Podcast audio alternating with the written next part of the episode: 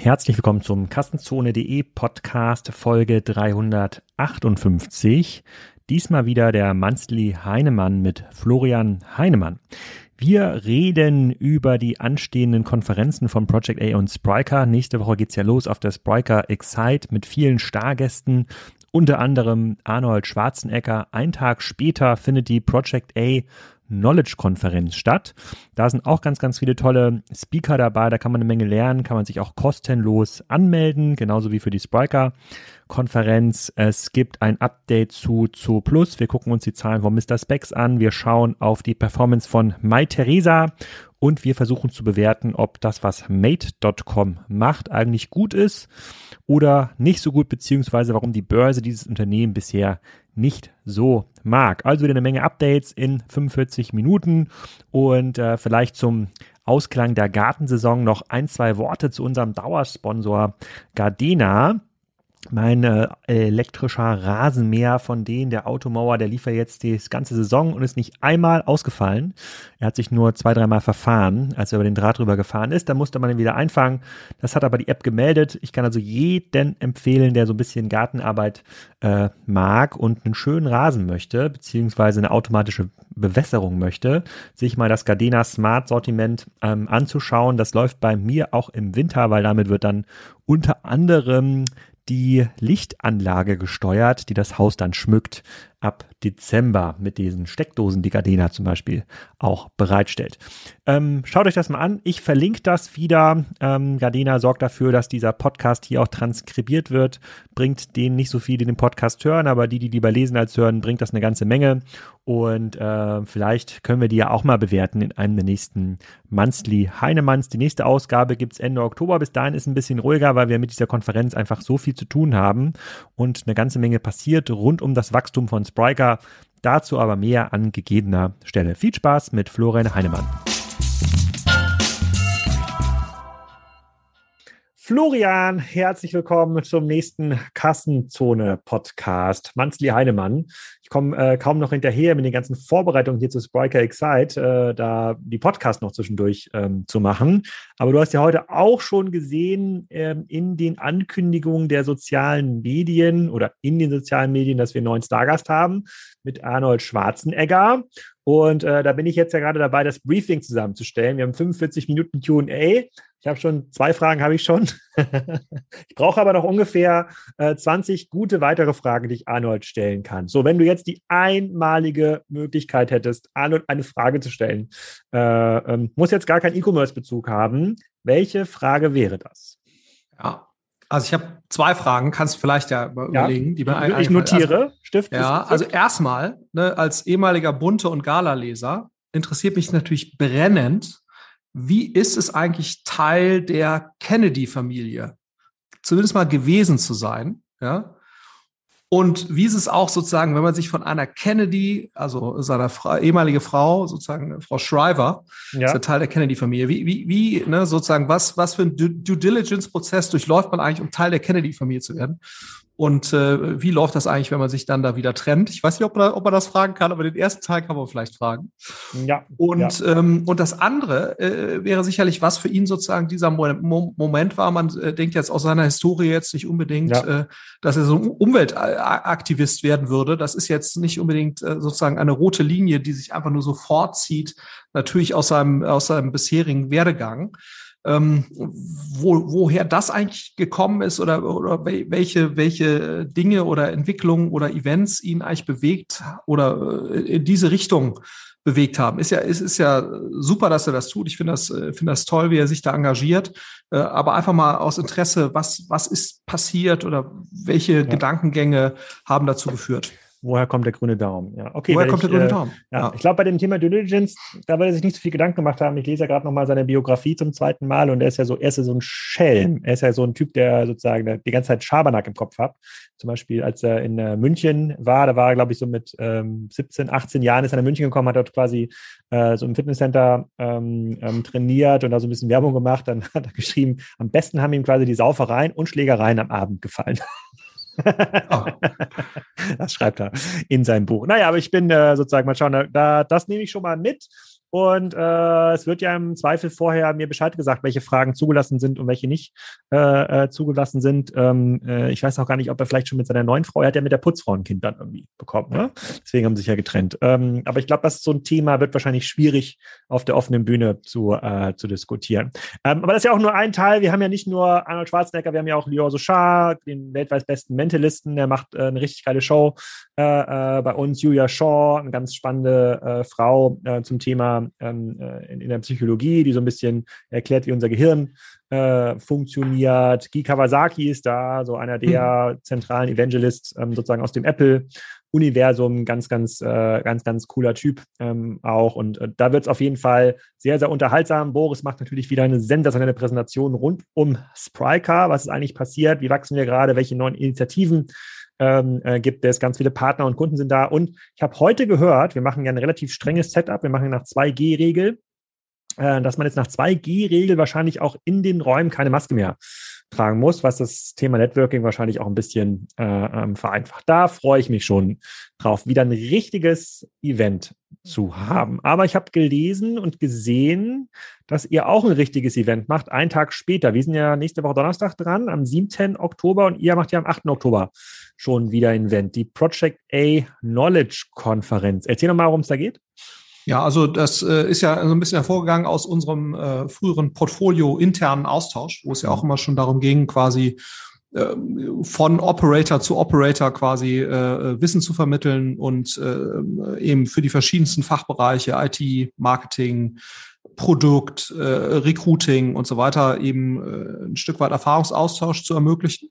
Und das haben wir ja vor ein paar Jahren schon geöffnet und daraus ist letztendlich die Project A Knowledge Konferenz entstanden, wo es im Prinzip darum geht, ja, äh, einfach äh, operativ relevantes Wissen zu vermitteln, möglichst wenig äh, Sales-Bullshit zwischendrin, äh, sondern einfach zu den verschiedenen Fachbereichen sortiert ähm, quasi relevanten Content äh, oder relevante Inhalte eben von, von Operatoren für Operator äh, zu vermitteln. Und das äh, findet am 8. statt. Äh, es gibt ein kleineres physisches Event, also das heißt kleiner mit ungefähr 500 Leuten und dann werden, wird auf jeden Fall eine mittlere äh, vierstellige Anzahl dann auch ähm, äh, hybrid quasi virtuell mit dabei sein. Und äh, das geht, geht morgens los und zieht sich über den gesamten Tag. Und, und man kann sich da eigentlich sehr schön auf der, auf der Seite äh, Inhalte raussuchen, die einem gefallen, muss sich registrieren äh, und dann schalten wir euch frei. Ähm, und äh, wie gesagt, haben wir eine Reihe von, glaube ich, sehr spannenden Inhalten, haben Philipp Westermeier dabei, Sascha Lobo, äh, Mario Götze wird was erzählen. Äh, ihr seid natürlich auch wieder dabei mit, ja, mit verschiedenen auch Geschichten. Was. Ich muss noch den Vortrag einreichen, aber ich habe jetzt einen gefunden. Ich mache wahrscheinlich, wie man keinen Marktplatz aufbaut.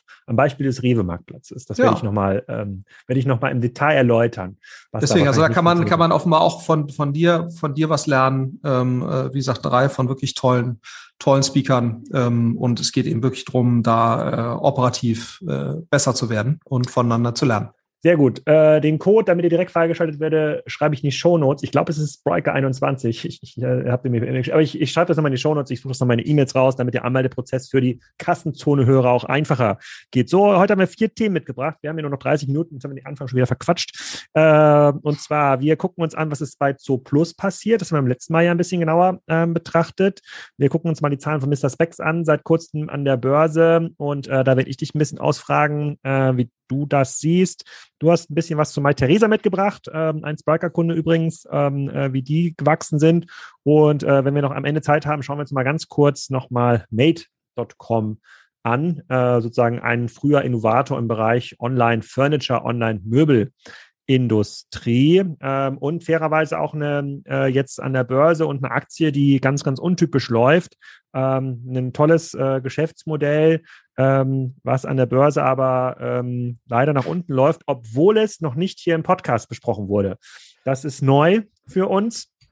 Das kennen wir so nicht. Äh, da werden wir nachher mal genau reinschauen, was da die Börse vielleicht vor uns oder ohne uns schon gesehen hat. Fangen wir aber mal kurz, kurz mit äh, Zo Plus. Da war meine letzte Meldung. Da gibt es jetzt eine, ähm, eine Bieterschlacht. Äh, bisher ja. war ja irgendwie äh, H und F. Wofür stehen die nochmal? Ähm, Hellman und Friedman. Äh, Hel Hellman Friedman äh, waren ja irgendwie mit 3,2 Milliarden äh, Übernahmeangebot dabei. Und ähm, jetzt ist EQT eingestiegen.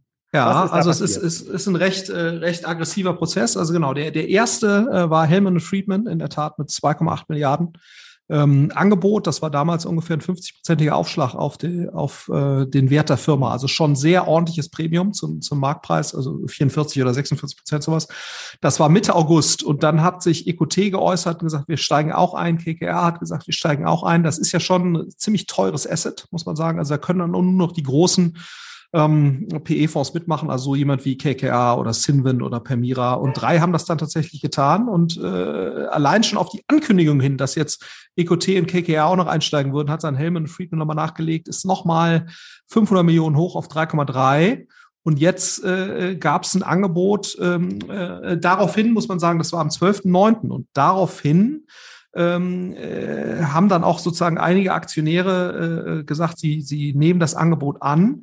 Aber bei so einem Deal müssen mindestens 50 Prozent der Aktionäre zustimmen. Und davon war, war sozusagen Hellman Friedman mit dem 3,3 Milliarden Angebot nach dem, was da veröffentlicht wurde, noch relativ weit entfernt. Äh, das heißt also, die Aktionäre spekulierten offenbar drauf, dass da KKA noch mit dem Angebot kommt oder eben EQT und dass sie dann noch mehr verdienen würden. Und jetzt ist es so, dass äh, in der Tat EQT nochmal nachgelegt hat. Das war jetzt gerade am Freitag. Die sind dann hochgegangen nochmal auf ähm, äh, am Freitag oder am, am 25. Das war also am Samstag war das.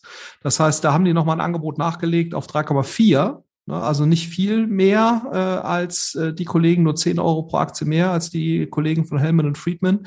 KKA hat mittlerweile auch gesagt, sie sind, äh, ziehen sich zurück. Ähm, das heißt also, das wird jetzt zwischen KKA, äh, zwischen, zwischen EQT und Hellman und Friedman ausgemacht. Also es bleibt weiter spannend, ähm, wie da letztendlich äh, sozusagen der Prozess ausgehen wird.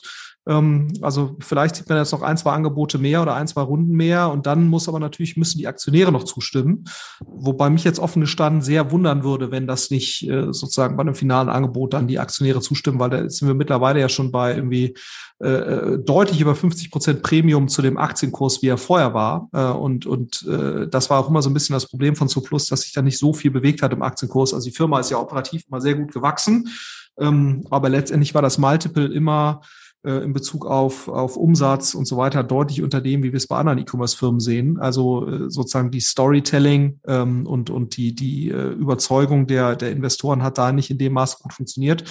Äh, insofern sehr spannend und, und ich glaube, wenn das jetzt zu einem guten Abschluss kommen wird, also in dem Sinne, dass jetzt einer der, der großen äh, PEs dazu zugekommt, ist das sicherlich auch nochmal ein Beispiel für weitere Taking Private äh, Initiativen. Das heißt also, dass im Prinzip vermeintlich unterbewertete Aktien ähm, äh, sozusagen ein Taking Private Angebot bekommen. Also das ist ja quasi das Gegenteil zu, zu Going Public, ist ja Taking Private, dass dann eben eine Private Equity Firma eine Aktie von der Börse nimmt, ähm, weil sie eben glauben, dass sie die Maßnahmen, die wertsteigernd sein können, einfacher in einem äh, Non-Public Setting äh, durchführen können. Ja. Und gibt es dann im Private Equity Bereich auch so jetzt einen äh, neuen crazy Spieler wie im, äh, wie im Venture Capital Bereich mit äh, Tiger Global? Äh, gibt es da jetzt einen Anbieter, der ähm, relativ aggressiv in ähm, große Runden einsteigt, immer dort, wo ein Sequoia TCV schon aktiv ist und dort ähm, ja sehr stark in die Zukunft, gerichtete Bewertung zahlt und ähm, damit auf einmal ähm, die Anbieter, die eher konservativ äh, ähm, da reingehen, äh, so ein bisschen alt aussehen lässt. Da auf einmal tun jetzt da die neuen Fondsmanager leid, die gerade ihre zwei, drei Milliarden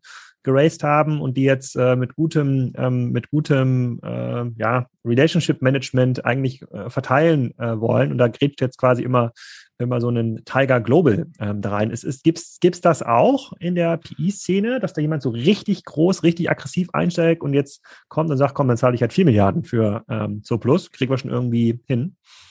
Ja, also sagen wir so, das ist ein bisschen sind ja schon Grenzen gesetzt in diesem Buyout-Bereich, weil in der Regel ja ein Teil ähm, des Kaufpreises Fremdkapital finanziert wird. Mhm. Ähm, und, und die Banken kriegen dann, was ich, irgendwas zwischen vier und fünf Prozent Zinsen für den Teil, den die dann leihen.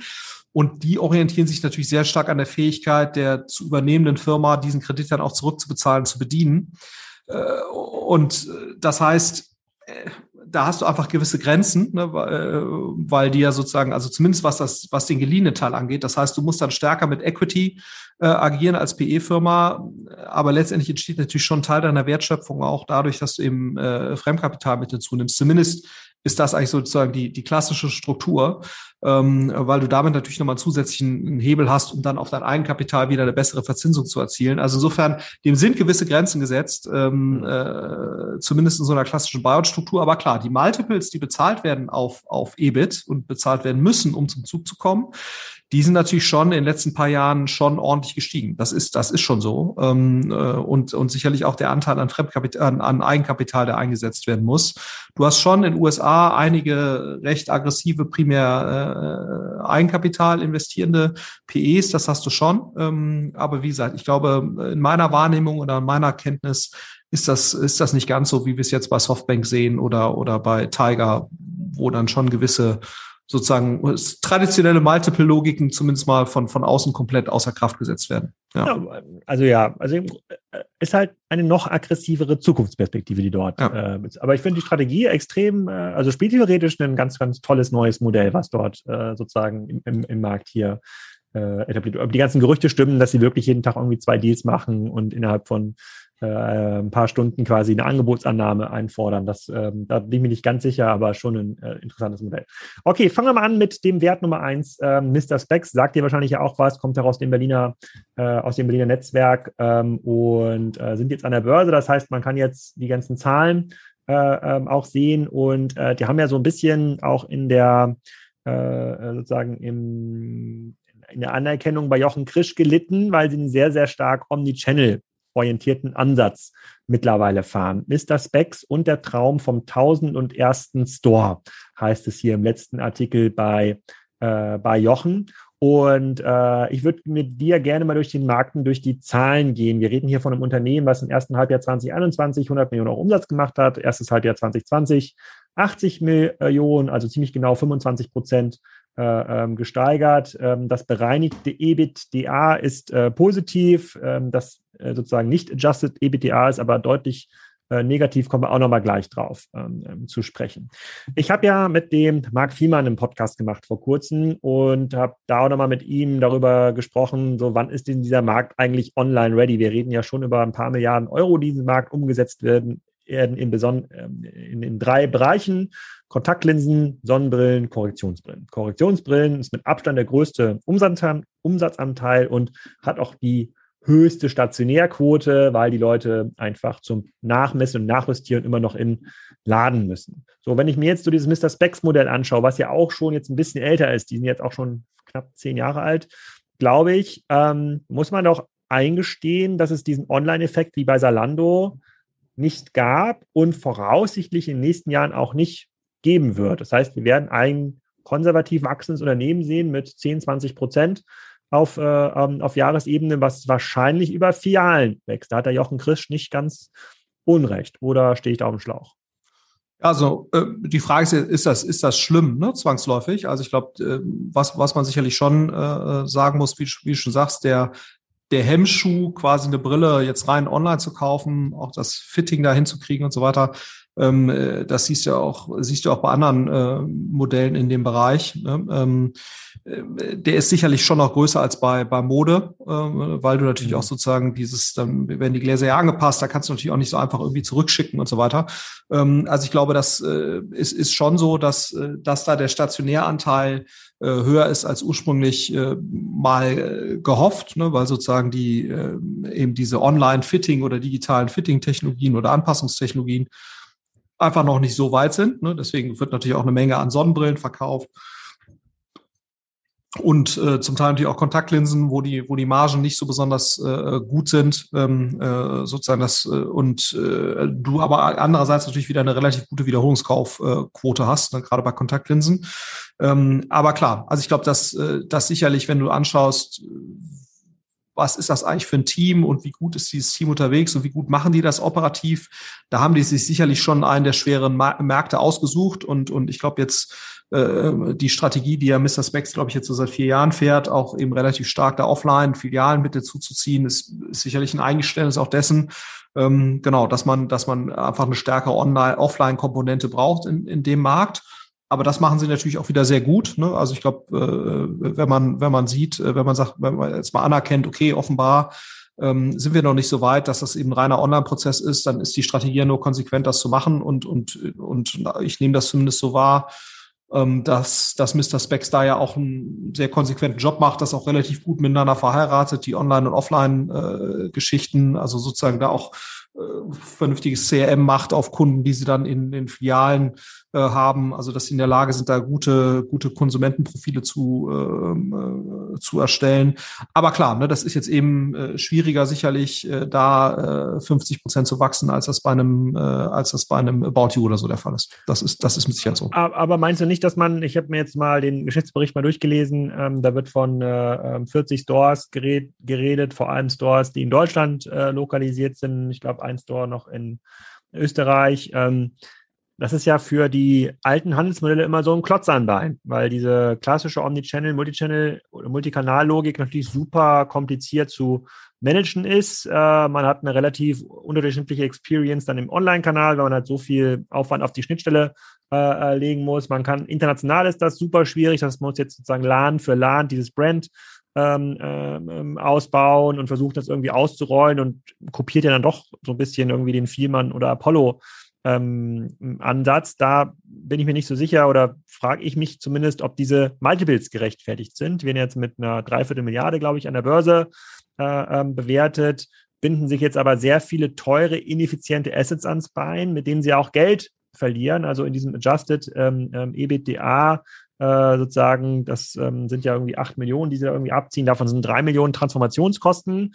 Ohnehin ist das, glaube ich, mal äh, eine Sendung wert, wer da wie was adjusted äh, äh, weltweit. Also ganz koscher finde ich es nicht, aber es ist natürlich kein, äh, sozusagen nicht der Vorwurf, dass irgendwas falsch läuft, aber es ist extrem schwierig, das Ganze dann zu vergleichen. Aber sind jetzt zehn Jahre im Geschäft, äh, sind sehr erfolgreich an der Börse, haben eine sehr, sehr starke Marke, bauen Laden um Laden auf. Das machen sie jetzt auch nicht erst seit drei Jahren. Trotzdem verdienen sie kaum, kaum Geld. Also, äh, und nach vorne, wenn man noch mehr Läden eröffnen muss, äh, um diese 20, 30 Prozent zu rechtfertigen, wird es ja auch nicht besser, weil die Läden äh, in der Regel natürlich dann auch äh, äh, äh, nach vorne, wenn die Zukunft online ist, ja auch schlechter laufen komparativ. Also, boah, also für mich einen, schon ein, also ich verstehe da das Team, ich mag die auch total gerne und äh, auch, ähm, äh, die waren ja auch schon im, im Podcast, aber ihr wäre natürlich ähm, an ein eigentlich klassisches stationäres Modell Online-Erwartungen und auch Online-Multiplikatoren, äh, Multiples ähm, gesetzt. Und da bin ich mir nicht ganz sicher,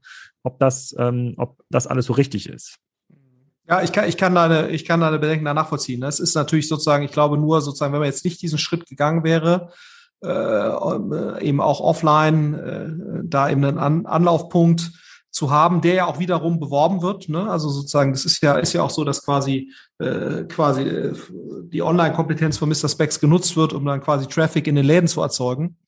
So, aber klar wäre es natürlich schöner gewesen, wenn, wenn vermutlich der, der Fortschritt in, in dem Anpassen und auch quasi der Fortschritt oder die, die Weiterentwicklung des Nutzerverhaltens in Richtung, ich akzeptiere das als sozusagen gleichwertigen Prozess, wenn das schneller gehen würde. Ne? Aber das ist jetzt eben nun mal nicht so. Das heißt, da muss, muss man sich wahrscheinlich als Company auch überlegen, was mache ich jetzt? Ne? Äh, warte ich jetzt im Prinzip, bis, bis, bis man technologisch soweit ist? Ähm, oder gehe ich im Prinzip den Weg, den du jetzt gerade beschrieben hast?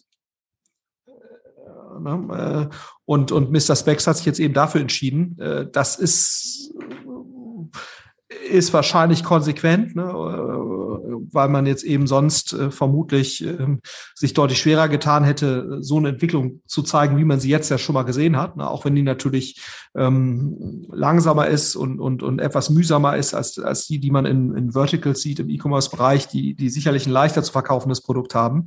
Ähm, aber äh, ich denke mal, es ist, ist schon konsequent oder ich, ich wüsste jetzt nicht, was das Management hätte, hätte anders machen können in der Ausgangslage, wo sie waren. Ne? Das muss man, das muss man ja immer sehen. Ähm, äh, ich glaube, die Alternativen wären, wären nicht besser gewesen.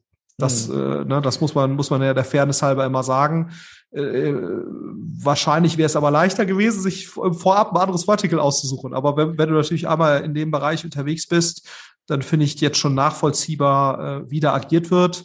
Äh, und, ne, äh, wie, ich gebe dir aber recht, die machen sicherlich auf der Investor Relations Seite einen besseren Job als zu Plus äh, ja. zu erklären, was sie da tun. Ne? So, äh, und, und da, davon eine gute Perception äh, zu erzeugen. Ähm, also insofern ist das, äh, das ist ja sicherlich auch eine, eine, eine Leistung. Ja. Ich glaube, äh, ich glaube, äh, dem Mark Vielmann, Vielmann wird es freuen, wenn er auf dem Geschäftsbericht einen Claim liest, wie führende digital getriebene Omnichannel-Optiker äh, Marke. Da wird er sich sagen, alles richtig gemacht, äh, sich nicht sozusagen hektisch vom Markt treiben lassen. Er kann in Ruhe sein Digitalbusiness aufbauen, kann weiterhin Filialen äh, ähm, sozusagen akkumulieren, kann in Europa weiter äh, wachsen und hat im Grunde genommen jetzt durch diesen Börsengang und auch durch diesen Geschäftsbericht eigentlich eine Bestätigung einer recht passiven E-Commerce-Strategie äh, bekommen. Das muss man äh, ganz klar sagen. Wir müssen ja auch, äh, äh obwohl natürlich sehr stark aus einer Online-Perspektive immer argumentieren, hier haben eigentlich die pessimistischen Kritiker recht behalten über die letzten äh, äh, zehn Jahre.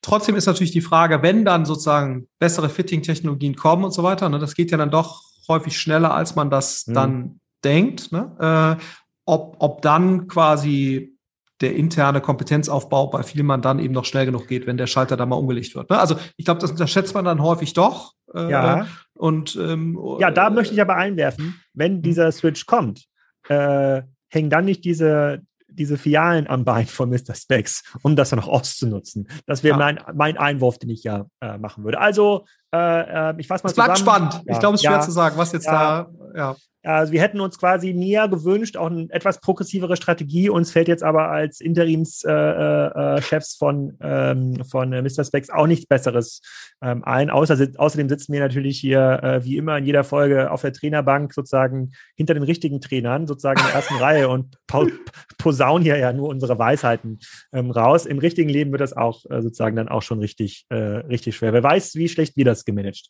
hätten. Also das erstmal Mr. Specs könnt ihr euch gerne angucken. Der Geschäftsbericht ist online. Ich verlinke das auch gleich nochmal in den Show Notes. Äh, da kann sich jeder seine eigene Meinung äh, bilden. Du hast aber auch noch einen erfreulicheren Case äh, mitgebracht, nämlich Mai Theresa, die sich ja ähm, anstellen, den kompletten Online-Luxusmarkt nochmal neu zu ordnen. Ähm, vielleicht dazu Einordnung. Wir hatten ja auch mal über Farfetch gesprochen. Ich bin ja kein großer Fan vom Farfetch äh, ähm, Geschäftsmodell zu zerfasert. Der, das Ursprungsgeschäftsmodell gibt es aus meiner Sicht so gar nicht langfristig irgendwie Bestände aus Boutiquen weltweit äh, ähm, ähm zu listen. Ähm, die kämpfen aber um den gleichen Kunden. Ja, Mai Theresa möchte sozusagen auch den Kunden, der auf der Farfetch-Plattform äh, was kauft. Wie haben Sie sich denn jetzt angestellt? Die sind jetzt ja auch an der Börse, da gibt es jetzt auch immer schöne Berichte. Was ist denn dein, ähm, dein Fazit zu Mai Theresa? Ja, also äh, ich, es ist auf jeden Fall ja ein Modell, was einfacher online abzuwickeln ist. Ich glaube, das, das kann man schon mal mhm. festhalten. Ich meine, Börsenkapitalisierung ähm, zweieinhalb Milliarden ungefähr. Ähm, äh, das heißt, wenn du jetzt mal den, den Umsatz im Geschäftsjahr 2021, das ist äh, ein Geschäftsjahr, das läuft bis zum 30.06., also jetzt äh, äh, muss man immer so ein bisschen gucken mit den Geschäftsjahren, wie wir auch letztes Mal bei About You und Zalando gesehen mhm. haben. Hier ist das, das Geschäftsjahr läuft bis, bis 2021, äh, also bis, bis Mitte 2021.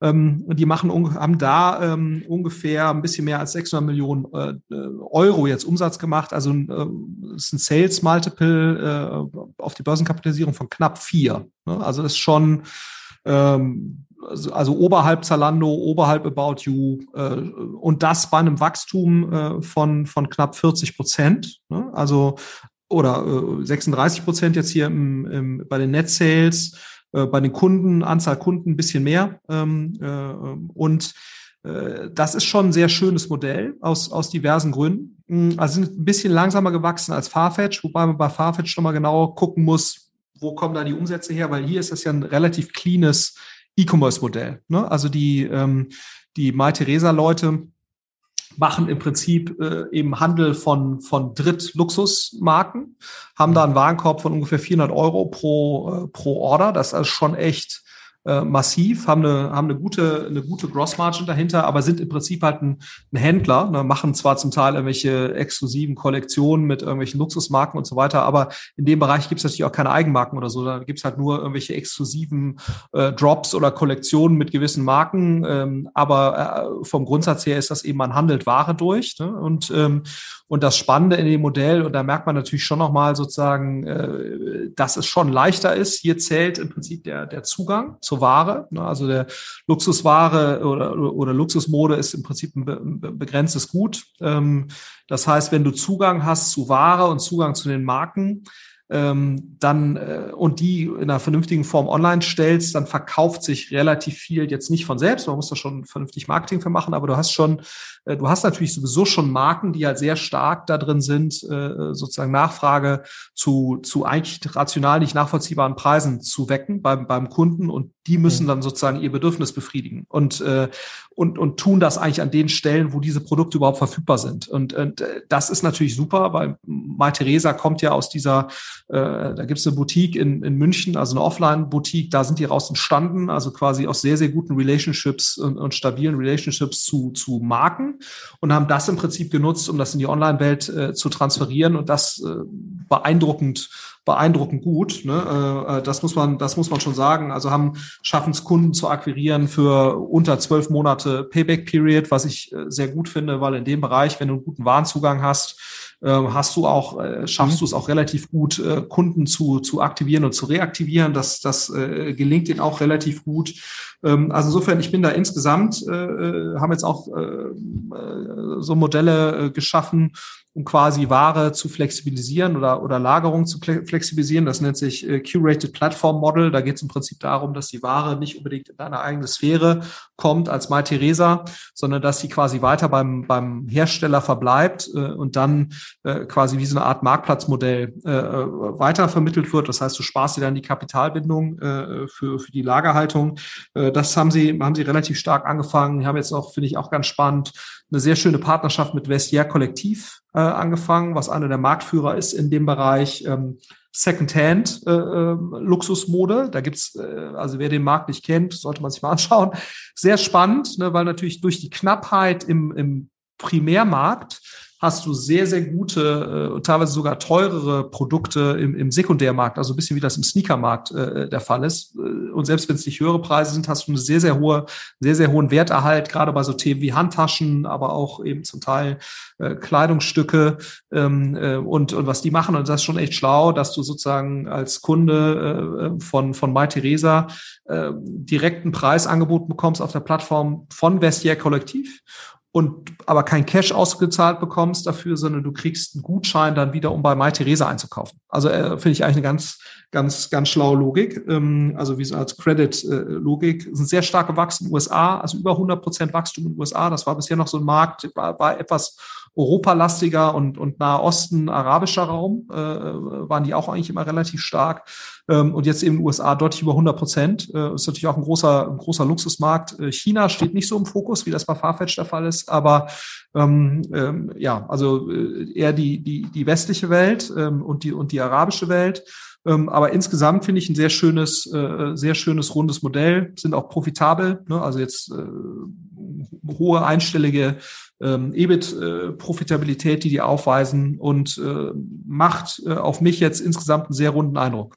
Und äh, bei den Plattformambitionen, da vielleicht da nochmal kurz hängen bleiben, weil das ist ja für jeden klassischen Händler so der erste Einstieg, eine echte Plattform zu werden. Du sagst jetzt, da gibt es das Inventory Risk, das ein bisschen auszulagern.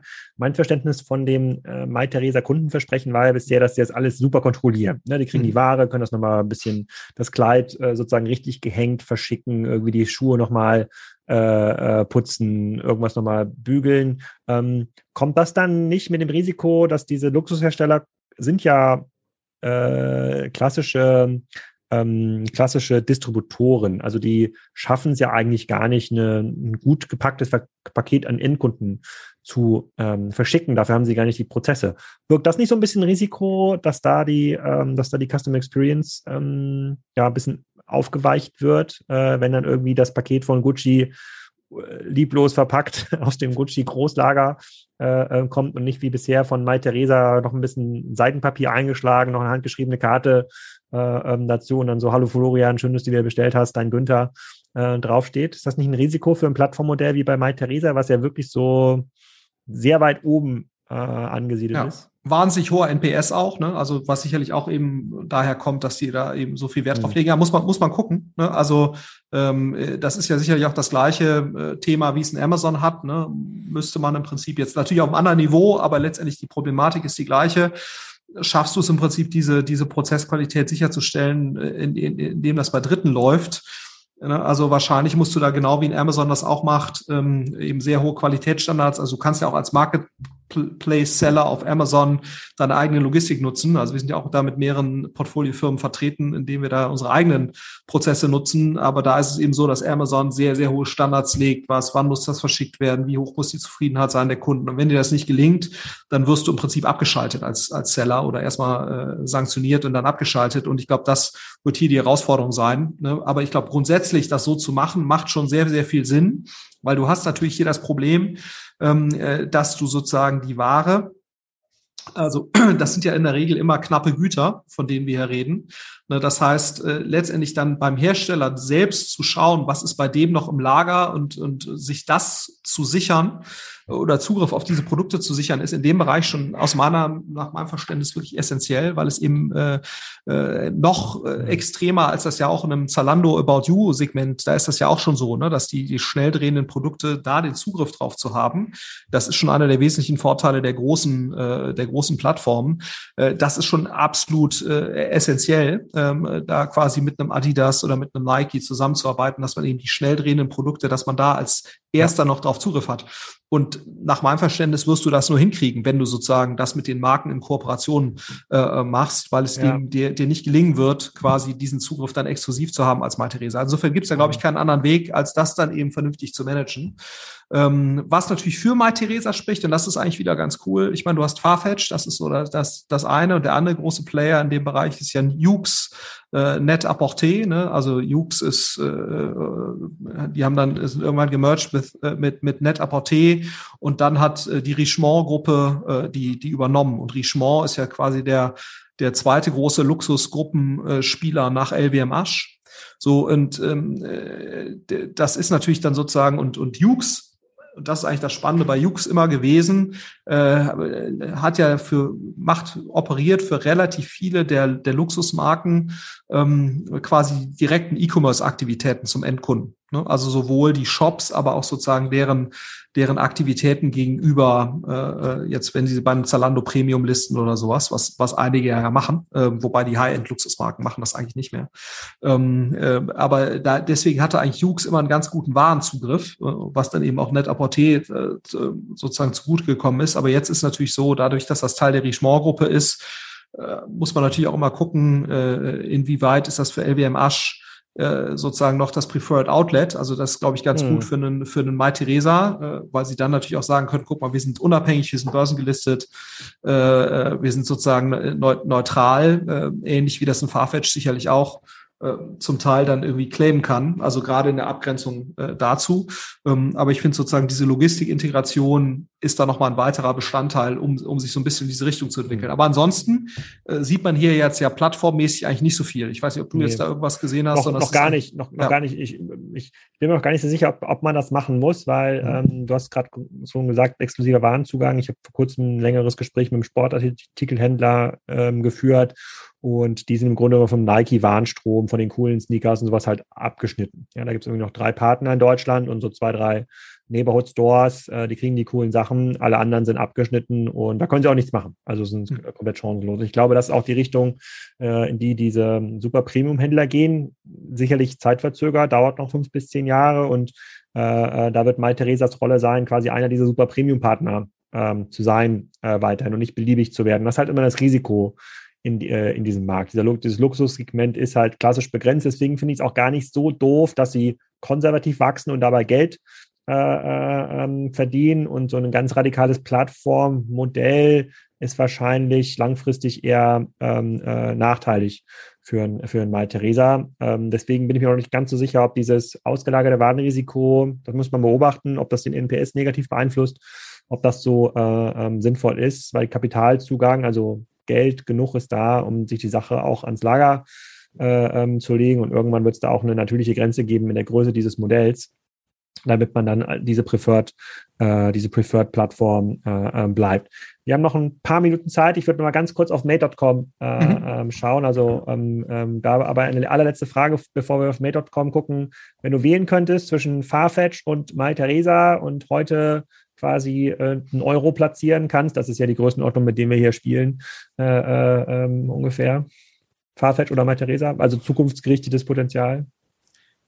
Also theoretisch ich muss, muss gestehen, ich, also die, die ich finde halt die Strategie von Mai Theresa ist halt total klar. Ne? Also, ähm, und, und mein Gefühl ist, wenn es ihnen dauerhaft gelingt, ausreichend attraktiven Warenzugang sicherzustellen, wofür natürlich die tolle Experience, die sie haben, der hohe NPS, das spricht ja dafür, ne? also die sie auch mhm. weiterhin präferiert zu bedienen, weil das ist ja eigentlich genau das, was du als Marke ja gerne möchtest.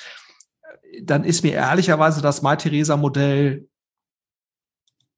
klarer und sympathischer. Ich finde sozusagen die, die Strategie von Farfetch, die ist natürlich facettenreicher, das sind verschiedenste Aktivitäten, wo mir aber zum Teil ehrlicherweise nicht so richtig klar ist, wo das eigentlich hinführen soll. Äh, und, und ich meine, das Ursprungsmodell von Farfetch, diese, diese Kombination von irgendwelchen Boutiquen und so weiter, wo du dich auch fragst, was ist davon jetzt eigentlich genau die Relevanz? Also going forward, also mir, mir, wenn ich, ich würde wahrscheinlich mich eher für Malteser entscheiden als für, für Farfetch. Mhm. Äh, vielleicht habe ich aber auch noch nicht ausreichend gut verstanden, was Farfetch eigentlich damit erreichen will. Also das von Farfetch wirkt auf mich schon deutlich flickenteppichmäßiger, was die strategisch machen, als das bei Malteser ja. der Fall ist. Okay, Gut. Dann ja. noch ein paar Minuten zu Mate.com, äh, bevor uns hier wieder der Podcast-Hahn abgedreht wird. Äh, dann, und die Leute brauchen auch wieder Zeit, um Aktienpodcasts zu hören. Die können nicht immer sozusagen die Tiefenanalysen schauen. So, jetzt äh, äh, Mate.com. Äh, weißt du denn, was Mate.com macht? Oder soll ich mal kurz erzählen? Nee, ich weiß, ich weiß, was sie machen. Ja, genau. Ja. Aber vielleicht erzählst du es dem Hörer. Ja, ich erzähle es dem Hörer nochmal. Äh, ich, ich bin hier direkt in der, in der PowerPoint-Präsentation. Äh, äh, ich lese das mal vor, dann können sich die Hörer vorstellen, was sie machen. Mate is the leading digitally native lifestyle, lifestyle brand in home, connecting designers and makers to customers through technology. Was in das Mission Statement mündet, make high-end design accessible to everyone. Also, Made.com ist ein, ein Möbel-Online-Shop, ja, die äh, schöne Möbel verkaufen, die aussehen wie Designermöbel zu okay Preisen. Ja, ist jetzt nicht so, dass man da für 50 Euro einen Sessel kauft. Auch dort kostet ein Sessel so 500 Euro oder 700 Euro.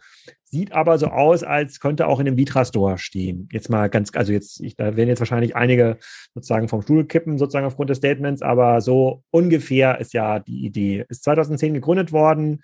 Letztes Jahr knapp über 200, äh, 200 äh, Millionen Pfund, glaube ich, ähm, Umsatz. Äh, dann im Juni dieses Jahres an die Börse gegangen. Börsenkurs hat sich äh, na, na, halbiert, nicht ganz, aber ist äh, von 2,50 Pfund 50, 2,50 Euro runtergegangen auf 1,60 Euro, ähm, ist jetzt bewertet mit ähm, 540 Millionen Pfund, hat die Börse also nicht so cool gefunden. Also gerade mal zweifacher Umsatz, wahrscheinlich gemessen an den diesjährigen Umsätzen ungefähr anderthalbfacher Umsatz, obwohl das Geschäft äh, nach Adjusted EBTA auch Geld verdient und eigentlich okay wächst. Äh, äh, und sind natürlich auch dabei, eine Plattform zu werden. Die wollen quasi ihren eigenen Online-Shop irgendwie ausweiten zu einer, zu einer Plattform. Hast du eine Idee, warum die Börse so ein Modell so niedrig bewertet, äh, äh beziehungsweise ja, abstraft im Grunde genommen in der,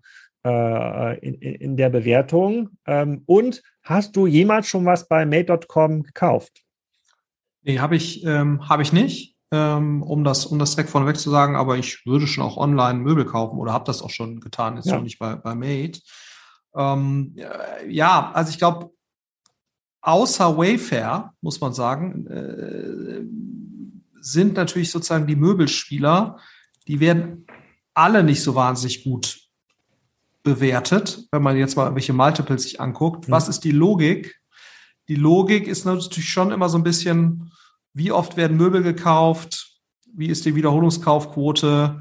Schaffst du sozusagen eine Marketingkostendegression? Ne? Du siehst ja auch jetzt Home24. Äh, gut, die hatten zu Beginn noch mal ein anderes Problem, ne, dass sie sozusagen jetzt äh, hm. direkt zu Beginn ihrer Börsenlistung da irgendwie ein paar schlechte Nachrichten produziert haben wegen ja. irgendwelche ERP, die nicht eingeführt wurden und so weiter. So ge generell ist natürlich sozusagen jetzt äh, haben die Spieler es alle nicht geschafft, jetzt sehr attraktive Multiples zu erreichen, ne, äh, weil ja gerade so dieses Wiederholungskauf-Kundenthema eben recht stark gesehen wird. So ein bisschen wie wir es bei Caspar ja auch sehen. Äh, jetzt haben die ja fairerweise ja schon gezeigt, dass sie Geld verdienen können. Ne? Bloß ich glaube sozusagen die Profitabilitätsperspektive nach, nach oben wird kurz gesehen. Und ein anderes Thema ist natürlich auch, dass die Market Cap halt relativ klein ist. Ne? Das, äh, also absolut gesehen äh, als, als, als Wert. Und wenn du deutlich unter einer Milliarde bewertet wirst, an, einem, an der Londoner Börse jetzt ja in dem Fall, dann bist du natürlich auch sozusagen für viele Analysten jetzt gar nicht so auf dem Radar. Ne, das ist, mhm. ist sicherlich auch nochmal ein Punkt, die beschäftigen sich nicht im Detail mit dir. Äh, das ist das schon eher, eher die Untergrenze, wo man überhaupt an die Börse gehen sollte. Wahrscheinlich, um dann überhaupt die Chance zu haben, sich da entsprechend darzustellen und die Story auch entsprechend zu erklären. Aber ich denke mal, das sind, das sind eben Themen, äh, die da, die da reinkommen, äh, die eben dazu führen, dass jetzt bei einem Mai Theresa eine ganz andere Perspektive gesehen wird, weil da eben auch die Kundenwerte, die man annimmt, im Verhältnis zu den Marketingkosten in einer deutlich attraktiveren Relation stehen.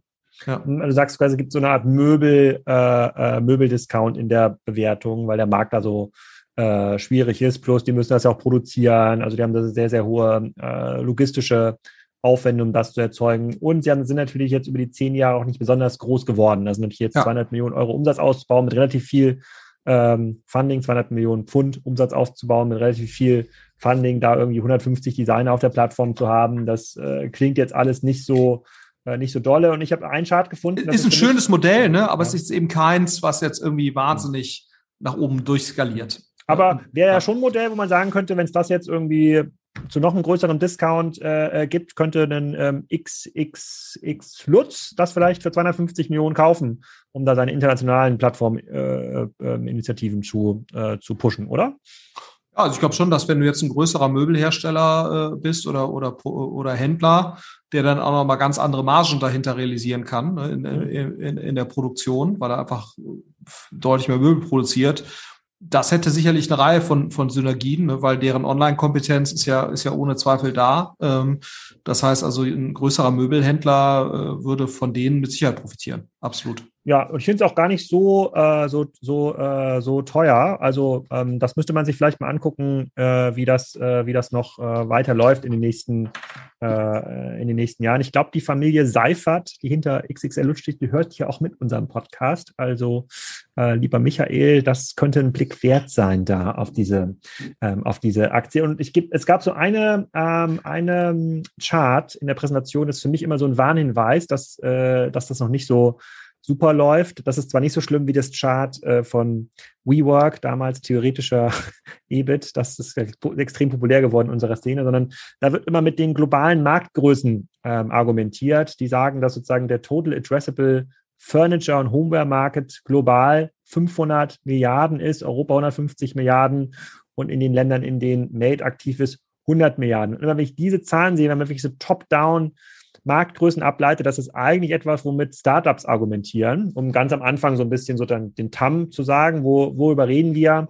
Aber dadurch, dass äh, Made.com jetzt zehn Jahre aktiv ist und von diesem Markt äh, äh nur ein sehr, sehr, sehr, sehr klein, also unter 0,001 Prozent in den eigenen Märkten abgreifen konnte, das zerstört so ein bisschen die Glaubwürdigkeit. Sie hoffen natürlich, dass die grundsätzliche Adoption von Digitalkäufen im Möbelhandel zunimmt und sie dann quasi mit dem Markt äh, mitwachsen. Äh, in Summe ist es aber doch äh, enttäuschend und die Plattformambitionen, die jetzt hier genannt werden, sind jetzt auch nicht so vielversprechend, weil eine Plattform, die es jetzt gerade mal auf 200 Millionen Euro Umsatz bringt, bei relativ hochpreisigen Produkten, muss man ja sagen. Also wir reden jetzt hier nicht über ganz viele Millionen Kunden welcher, da werden es von den Designern, die dort anfangen, Möbel zu verkaufen, Möbel einzustellen, die werden relativ wenige zusätzliche Verkäufe ähm, generieren und äh, erzeugen damit automatisch eine hohe Unzufriedenheit mit dem Marktplatz. Also so ganz überzeugt bin ich da noch nicht. Äh, ich fand es nur überraschend, dass die Börse das vor uns erkannt hat.